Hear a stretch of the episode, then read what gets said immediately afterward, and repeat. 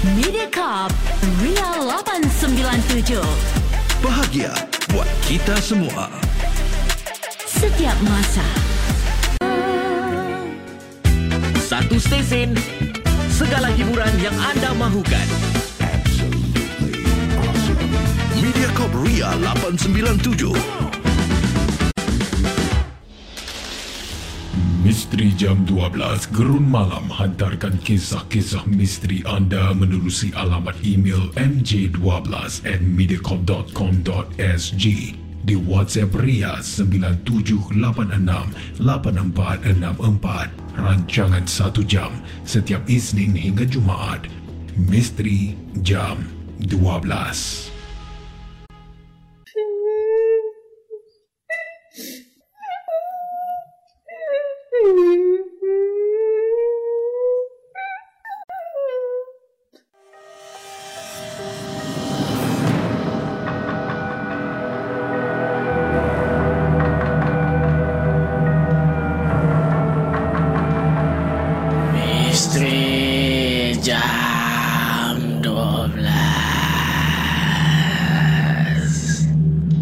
Selamat datang pendengar-pendengar Misteri jam 12 Saya akan menemani anda setiap malam Isnin hingga Jumaat Tepat pada jam 12 malam Sebelum anda tanya Suara siapa pula ni di Misteri Jam 12? Biarlah saya memperkenalkan diri saya ini.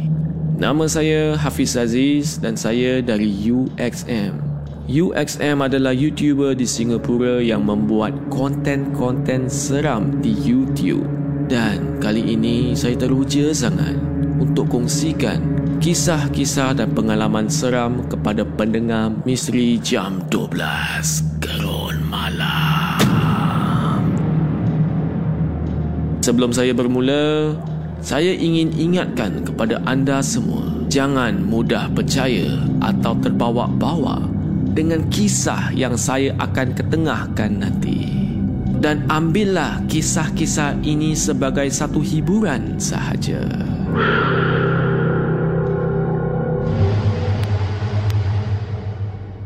Pada malam ini kami ada Azrul yang akan kongsikan kisahnya yang menyeramkan. Seram atau tidak kita tak tahu lagi. Jadi, dengarkanlah kisah daripada Azrul. Selamat malam Hafiz. Nama saya Azrul.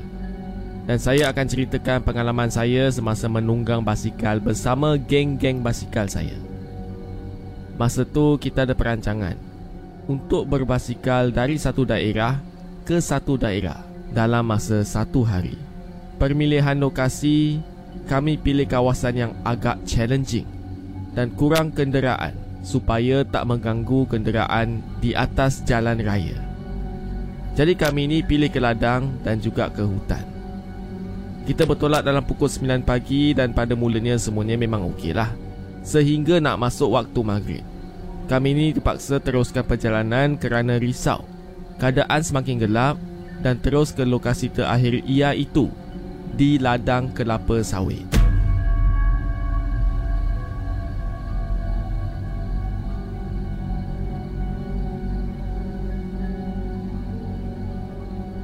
Kami menunggang sambil tu menyanyi dan kami pun tidak memberi salam atau mengatakan sesuatu kepada kawasan itu.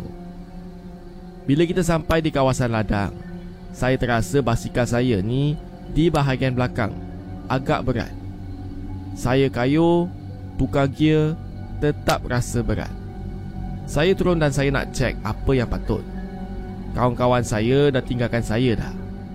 Saya menjerit memanggil mereka, tapi langsung tak dengar. Selepas tu mereka semua hilang dari pandangan mata saya. Bila saya cek basikal saya ni semua okey. Tak ada masalah apa-apa pun. Saya pun hairanlah apa yang memberatkan basikal saya ni. Semasa saya periksa basikal saya, tiba-tiba saya terdengar macam ada satu tangisan jauh, sayup saja di dalam hutan. Pada masa tu, saya tercari-cari tangisan itu. Sebab ada juga ahli kumpulan kami ni perempuan. Saya takut kalau ada yang tertinggal ataupun pergi ke tandas hutan. Saya jerit. Siapa tu? Hello? Ada yang tertinggal ke? Tetapi para pendengar, saya tidak menerima apa-apa jawapan. Jadi saya pun teruskan perjalanan tanpa fikir apa-apa. Saya sambung perjalanan untuk mengejar kawan-kawan saya semula. Pada mulanya, saya tak rasa apa-apa lah. Apabila saya kayuh, semakin laju saya kayuh, semakin berat terasa basikal saya ni. Kali ini, bukan sahaja basikal yang berat, tapi terasa juga berat di bahagian tengkuk saya. Agak jauh lah ladang kelapa sawit tu untuk keluar. Saya menjerit. Guys! Guys! Eh, korang kat mana? Jangan tinggalkan aku, oi! Guys! Baru saya sedar Betapa jauh yang saya dah kena tinggal lah Dan bila saya kayuh tu Tempat kawasan tu semakin saya kayuh Semakin gelap jadinya Lagi beberapa minit lah saya kayuh tu Akhirnya Saya dah jumpa kawan-kawan saya Rupa-rupanya Kawan-kawan saya tu tunggu saya di luar ladang Diorang dah cuba call saya tak dapat Saya pun cek phone saya Memang tak ada signal semasa saya dalam ladang Kawan saya pun tegur Eh kau okey tak? Kau buat apa kat dalam tu? Kenapa lama sangat kau kat dalam sana tadi? Saya pun jawab Ah aku okey je Apa yang lama? Aku cek basikal aku tadi Kawan saya satu ni dia dengan geram Dia bagi tahu saya Eh kau sedar tak? Sekarang dah pukul apa? Dah pukul sembilan tau Para pendengar semua Tanpa saya sedar Rupa-rupanya Sudah dua jam saya berada di dalam ladang kelapa sawit itu Itulah kisah Azrul di bahagian yang pertama Para pendengar semua Jangan ke mana-mana. Saya akan sambung kisah Azrul Di Misteri Jam 12 Gerun Malam. Music,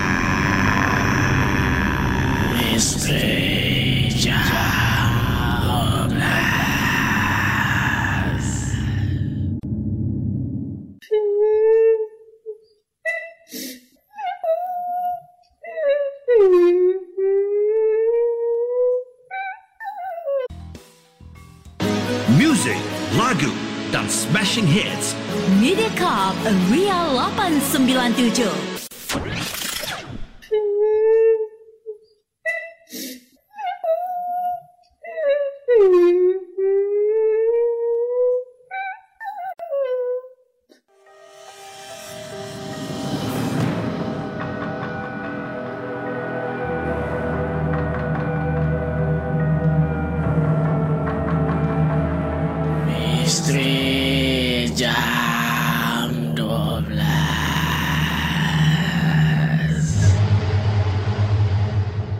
Selamat kembali ke Misteri Jam 12 Gerun Malam. Tadi di bahagian yang pertama kami ada Azrul Yang telah kongsikan kisahnya. Dan ceritanya macam ni lah kalau saya nak simplifikan ya. Pada satu hari itu bila dorang berbasikal Waktu dah masuk maghrib. Dorang pula harus lalu di kawasan kelapa sawit Apabila di ladang tu Azrul dapat rasakan yang basikal dia ni Tiba-tiba jadi berat. Bila dia stop untuk cek basikal dia okey ke tidak Kawan-kawan dia tu semua Dah hilang. Dah tinggalkan dia lah. Selepas tu Azrul dapat dengar Ada bunyi tangisan seorang perempuan. Bila dia cuba panggil Tak ada orang jawab. Bila dia keluar tu Untuk kejar kawan dia Dan bila dia sampai kat luar tu Kawan dia semua mengamuk Tanya dia Apa yang dia buat kat dalam ladang tu Lama-lama? Dia pun tak terima lah Apa yang lama. Saya cuma cek basikal je. Tapi bila tengok time tu Rupa-rupanya Azrul dah kat dalam tu Selama 2 jam. Ha, Itu yang menjadikan pelik lah eh. Baiklah saya akan sambung kisah Azrul di bahagian kedua.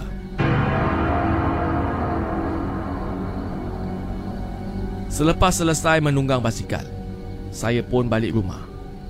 Kali ini terasa sangat-sangat penat. Sedangkan sebelum ni, lagi jauh saya pernah berbasikal. Tapi taklah terasa penat macam ni sekali.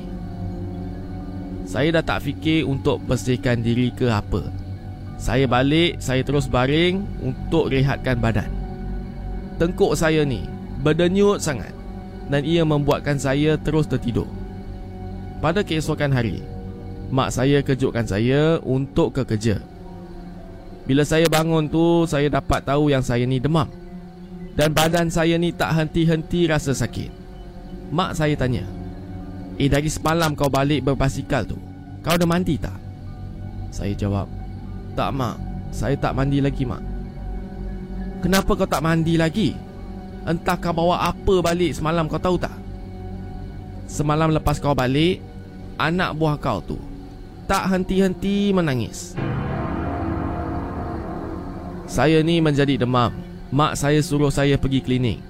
Takut saya ni ada covid. Lepas mandi saya terus ke klinik. Sambil tu saya urut tengkuk saya yang masih sakit. Sampai ke klinik doktor pun cakap saya tak demam Saya tak ada covid. Dan tak ada apa-apa yang patut saya risaukan. Saya memang rasa pelik sangatlah dan saya cakap Saya terasa badan saya ni panas Dan tengkuk saya pun sakit. Badan saya ni tak tahu kenapalah Memang sangat-sangat lengur Sepatutnya kaki saya ni lagi sakit Bandingkan tengkuk saya Sebab saya mengayuh basikal Doktor pun tak pasti kenapa Dan doktor sarankan saya Untuk berjumpa dengan orang yang lebih mahir tentang hal ini. Saya tak fikir banyak. Saya terus jumpa dengan ustaz berdekatan dengan rumah saya. Sampai je dekat rumah ustaz, saya bagi salam. Ustaz tu keluar sambil menjawab salam. Beliau terkejut melihat saya sambil tengok saya atas bawah berkali-kali. Ustaz terus kata begini kat saya. Eh, uh, Azrul, kamu ada benda nak cerita ya? Uh, ma- masuk, masuk dalam dulu ya. Masuk dalam, jemput. Saya kat dalam pun saya ceritakan lah. Ah, Ustaz, saya sebenarnya nak minta tolong sikit kat Ustaz. Jadi saya pun ceritakan kejadian semalam. Selepas saya cerita, Ustaz giling kepala dan dia berkata, Nasib baik kamu datang awal. Kalau tak, mungkin dia dah sebati dengan kamu. Saya pelik, apa yang sebatinya? Kata Ustaz, Azrul, tengkuk kamu tu sakit sebab si Pontianak tu duduk atas tengkuk kamu dan dia akan ikut kamu ke mana-mana saja. Saya memang betul-betul terkejut dengan apa dikatakan. Dia berkenan dengan kamu dari ladang sana tu. Sebab tu dia ikut kau. Dia tak nak lepaskan kau. Bila diceritakan macam tu, hati saya betul-betul berdebar. Bila saya mendongak tengok atas, saya nampak perempuan berambut panjang menjenguk dari atas kepala menghadap saya Saya dah tak ingat apa yang berlaku selepas tu. Saya pingsan. Bila saya sedar, ustaz pun cakap, urusannya semua dah selesai. Benda tu memang susah nak dibuang.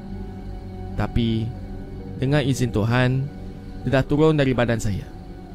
Tapi masa ustaz tu berubatkan saya, memang saya macam kena rasuk. Ustaz dapat tunjuk beberapa kesan cakar di badan saya. Para pendengar semua. Saya tak tahu apa nak rasa. Bagi saya lah Itulah pengalaman yang paling seram Yang saya pernah alami. Itulah kisah daripada Azrul.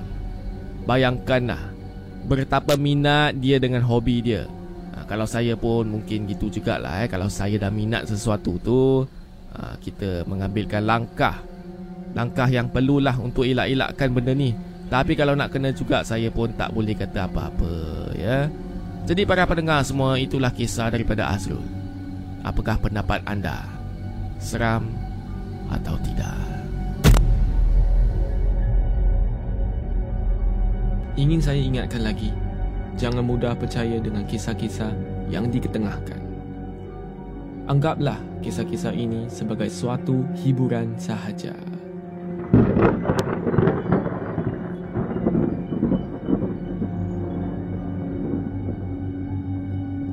Anda ingin hantarkan kisah atau pengalaman anda yang menyeramkan, sila hantar ke email mj12 at mediacorp.sg di WhatsApp Ria atau Instagram Ria897.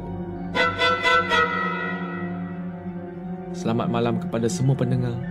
Saya Hafiz Aziz dan akan saya jumpa anda lagi di Misteri Jam 12 Gerun Misteri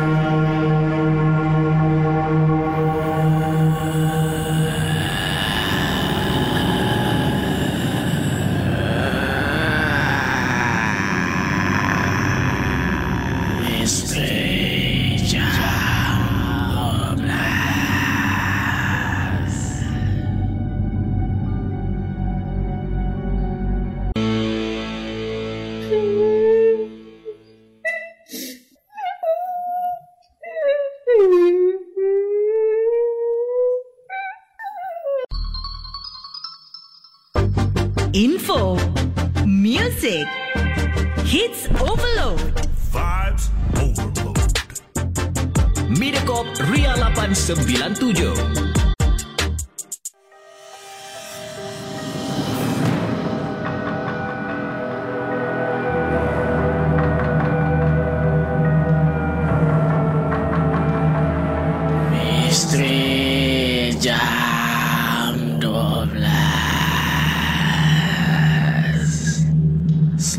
Datang pendengar-pendengar Misteri Jam 12. Saya akan menemani anda setiap malam Isnin hingga Jumaat tepat pada jam 12 malam. Sebelum anda tanya, suara siapa pula ni di Misteri Jam 12? Biarlah saya memperkenalkan diri saya ini. Nama saya Hafiz Aziz dan saya dari UXM. UXM adalah YouTuber di Singapura yang membuat konten-konten seram di YouTube. Dan kali ini saya teruja sangat untuk kongsikan kisah-kisah dan pengalaman seram kepada pendengar Misteri Jam 12 Gerun Malam. Sebelum saya bermula, saya ingin ingatkan kepada anda semua, jangan mudah percaya atau terbawa-bawa dengan kisah yang saya akan ketengahkan nanti. Dan ambillah kisah-kisah ini sebagai satu hiburan sahaja. Pada malam ini, kami ada Wan yang akan kongsikan kisahnya yang menyeramkan. Seram atau tidak, kita tak tahu lagi. Jadi, dengarkanlah kisah daripada Wan. Salam semua, nama saya Wan. Umur saya 20 tahun. Saya ada cerita pendek, jadi sebelum saya start kisah saya ni, saya nak story sikit. Pada masa tu, kejadian ini terjadi pada tahun 2020. Ya, tahun COVID, tapi dalam bulan Disember. Pada petang tu, saya dengan kawan-kawan saya memanjat satu bukit ni. Bukit ni nama Bukit Rahsia. Kalau ikutkan tak boleh naik sebab perintah kawalan. Tapi kami langgar juga. Sebab masa ni lah orang tak ramai. Biasalah. Kata remaja, darah masih muda. Semua benda kita nak cuba. Pada malam tu, kita orang daki bukit tersebut. Kita mendaki sampailah ke puncak bukit tersebut. Dan bila saya berada di atas puncak bukit, tiba-tiba saya terhidu.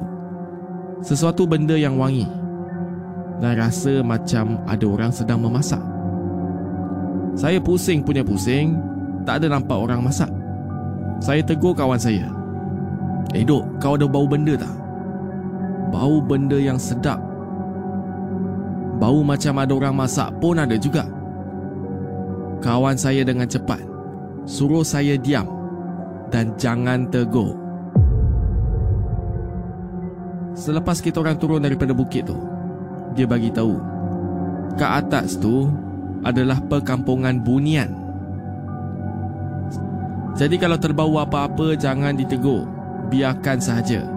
Saya pun panik lah. Sebab saya ni dah tegur. Saya tanya dia macam mana ni sekarang. Dia cakap balik ni nanti saya harus mandi, bersihkan diri dan solat hajat untuk minta dijauhkan. Malam tu bila saya nak ke restoran, tiba-tiba saya ternampak. Ada satu bayangan putih dekat kaki bukit tengah melambai kat saya. Aduh, saya pun pelik lah kenapa dia lambai kat saya. Saya pun buat-buat tak tahu saja. Tetapi dalam hati ni dah mulalah rasa tak tenang. Seram sejuk ni semua adalah dalam hati saya. Detik menyeramkan tiba di tengah malam. Semasa kawan saya yang daki bukit bersama tadi ajak main game online dalam bilik dia. Saya cakap okeylah nanti saya datang. Jadi dalam perjalanan nak datang tu, koridor saya ni semua gelap. Bilik saya dengan kawan saya tu memang sama tingkat. Tapi hujung ke hujung bangunan, lampu di koridor pun bukan semua dihidupkan. Tiba-tiba saya terdengar ada bunyi guli berguling di tingkat atas. Padahal ke atas tu memang kosong je tak ada orang tinggal. Saya pun peliklah siapa yang nak main guli tu. Saya pun buat-buat tak tahu, saya keluar jalan. Jadi dalam perjalanan nak ke bilik kawan saya tu, saya kena ganggu. Lepas bunyi guli pula, saya terdengar seperti ada kanak-kanak berlari dan ketawa di belakang saya. Ini lagi seram sejuk dibuatnya sebab manalah ada budak-budak kat sini. Saya nak toleh pun saya takut. Jadi cepat-cepat saya berlari ke bilik kawan saya. Tapi saya tak boleh masuk. Pintu dia berkunci. Saya ketuk punya ketuk, tak ada orang jawab. Saya memang sangat-sangat bingit lah pada masa tu. Jadi saya terpaksa balik ke bilik saya. Sebab laluan gelap. Takkanlah saya nak tunggu luar rumah kawan saya tu sampai bila.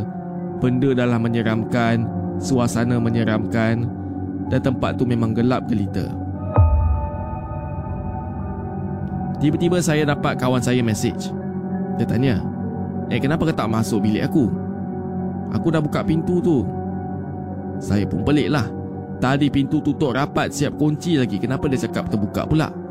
Lepas dia saya baca mesej tu.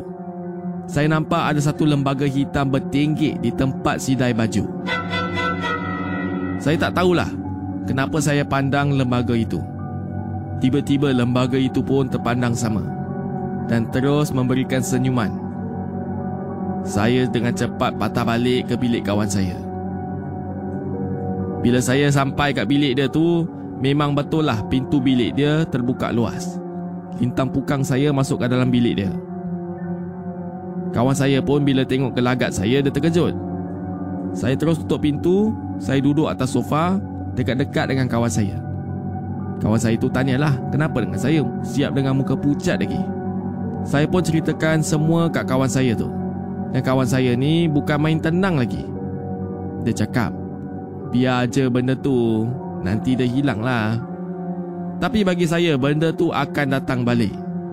Para pendengar semua Rasa-rasanya benda tu akan datang balik tak? Kalau anda semua nak tahu Kita nantikan di bahagian kedua. Saya akan sambung Kisah Wan Di Misteri Jam 12 Gerun Malam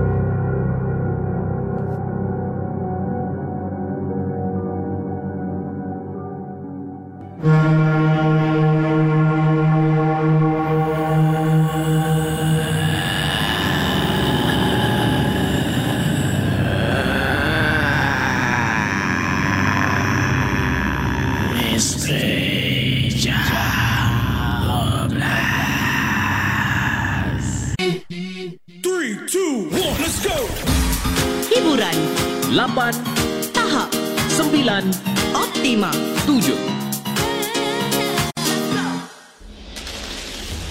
Misteri Jam 12 Gerun Malam hantarkan kisah-kisah misteri anda menerusi alamat email mj12 at mediacorp.com.sg di WhatsApp Ria 97868464 rancangan 1 jam setiap Isnin hingga Jumaat. Misteri Jam 12 Kami, kamu, anda, kita. Satu rasa. Ria. Come on. All that you got. Come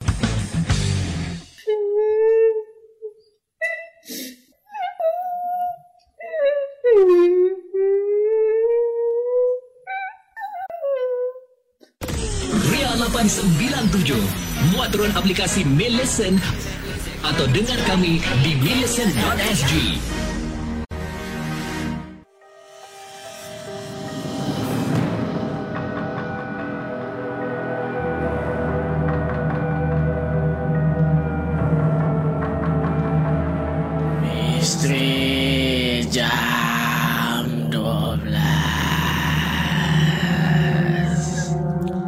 Selamat kembali ke Misteri Jam 12 Gerul Malam. Tadi di bahagian yang pertama, saya telah kongsikan kisah daripada Wan. Wan ni dia baru habis mendaki bukit. Bila dekat puncak tu, dia ada bau sesuatu lah. Lepas tu, Wan ni pergi tegur. Ha, bila dia tegur tu, kawan dia suruh dia diam. Jangan tegur. Bila dah sampai kat bawah, baru kawan dia kata, Kat atas tu kalau kau bawa apa-apa kau jangan tegur. Sebab kat atas tu adalah perkampungan orang bunian. Ha, jadi si Wan ni dah memang takut. Bila waktu malam tiba, bila dia sedang jalan ke koridor untuk pergi ke bilik kawan dia tu. Dia diganggu. Ha, bila dia kena ganggu tu dia nampaklah ada satu lembaga ni ada satu lembaga ni sedang bertingkik ke atas tempat sidai baju. Ha, yelah, para pendengar semua lepas tu dia dah balik. Lepas tu dia dapat masuk bilik kawan dia. Kawan dia kata tak apa, jangan hiraukan. Ha, nanti benda tu hilang lah. Tapi bagi Wan yang tengah takut ni, bagi dia mesti benda tu akan patah balik untuk dia. Jadi baiklah saya akan sambung kisahnya di bahagian kedua ya. Jadi para pendengar semua Bila saya masuk dalam bilik kawan saya tu Saya main game lah. Lepas habis puas main game semua Semua orang dah tidur. Masa ni saya terasa nak tidur di bilik kawan saya. Sebab saya ni bukan apalah. Saya ni memang masih rasa takut lagi. Tinggal saya seorang yang belum tidur. Sebab kepala otak saya ni Terbayang-bayangkan Dan teringat benda tu yang bertinggik bertinggik di atas tempat sidai baju. Saya cuba tidur, tapi ada orang pula ketuk pintu saya. Saya tak fikir apa-apa, sebab mungkin kawan lain baru balik. Saya pun pergilah buka pintu. Tapi bila saya buka pintu tu, tak ada orang kat luar. Dalam hati saya ni, kenapalah aku ni bodoh sangat pergi buka pintu pagi-pagi buta. Aduh. Saya dah tak nak fikir bukan-bukan dah. Jadi saya nak sambung tidur. Banyak tiba-tiba saya ni. ha, lepas tu tiba-tiba lagi. Tiba-tiba saya ternampak segumpal rambut panjang di tempat saya nak tidur. Cuba bayangkan dah. Tempat atas katil saya ni. Yang tadi sumpah tak ada pun. Tak ada rambut atau sebagainya. Tapi sekarang ni ada pula. Nak kata rambut kawan saya pun memang taklah. Sebab kawan saya semua lelaki. Tak adalah rambut segumpal panjang macam tu. Saya memang takutlah Mana datang rambut ni semua. Tiba-tiba berada di dalam bilik saya. Saya alihkan rambut tu dan cuba untuk tidur. Dan saya bersyukur sangatlah pada malam tu saya tidur dengan lena. Dalam pukul 3 pagi macam tu saya memang terbangun Saya terbangun bukan pasal apa. Saya terbangun sebab saya dapat rasa seperti ada orang pegang kaki saya. Bila saya buka mata je, saya nampak lembaga hitam yang bertinggik tadi tengah pegang kaki saya. Saya masa tu memang dah nak panik dah. Tapi cuba tenangkan diri dan terus tutup mata. Dah pula saya ni rasa kena tindih. Dengan perlahan tau. Dia daripada kaki saya Dia naik ke pinggang saya Selepas tu dia naik ke badan saya Badan saya memang rasa berat sangat Saya nak buka mata pun dah tak boleh dah. Walaupun mulut diberatkan, saya cuba untuk baca ayat-ayat yang saya tahu. Saya baca punya baca punya baca sampailah saya terlelap. Bila saya terlelap tu saya tak tahu berapa lama lah. Tapi apa yang saya ingat, saya terdengar azan subuh berkumandang. Saya dalam keadaan lemah, saya pun duduk. Aduh, memang sangat terkejut lah. Bila saya tengok kat badan saya ni, penuh dengan rambut panjang. Rambut panjang ni seolah-olah rambut perempuan. Saya terus menjerit panggil kawan-kawan saya. Tak ada seorang pun bangun lagi. Tapi bila saya jerit tu, saya kejutkan kawan saya semualah.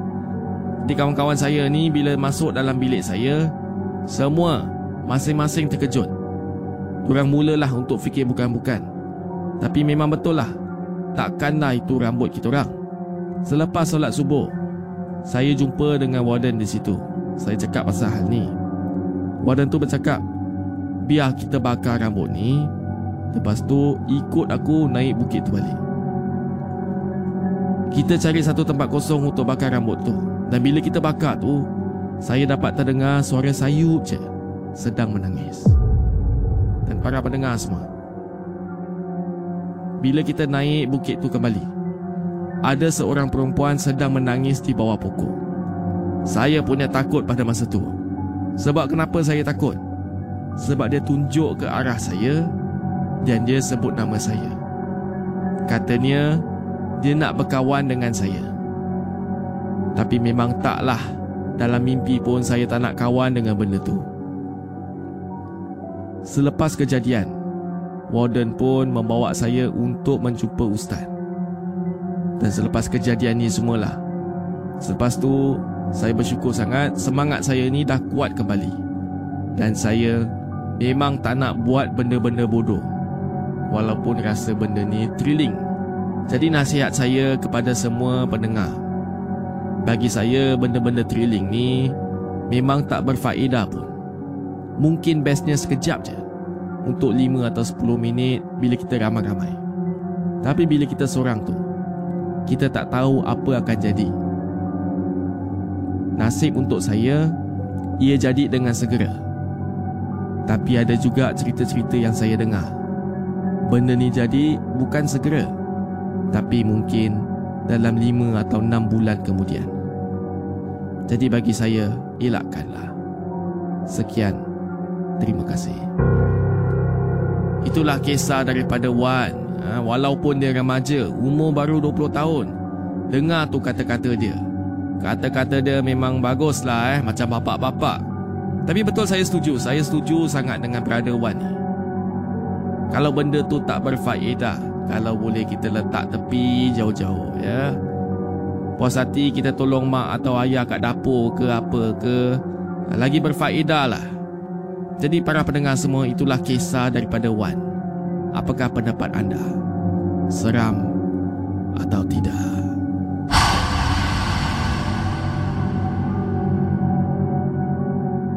Ingin saya ingatkan lagi, jangan mudah percaya dengan kisah-kisah yang diketengahkan. Anggaplah kisah-kisah ini sebagai suatu hiburan sahaja.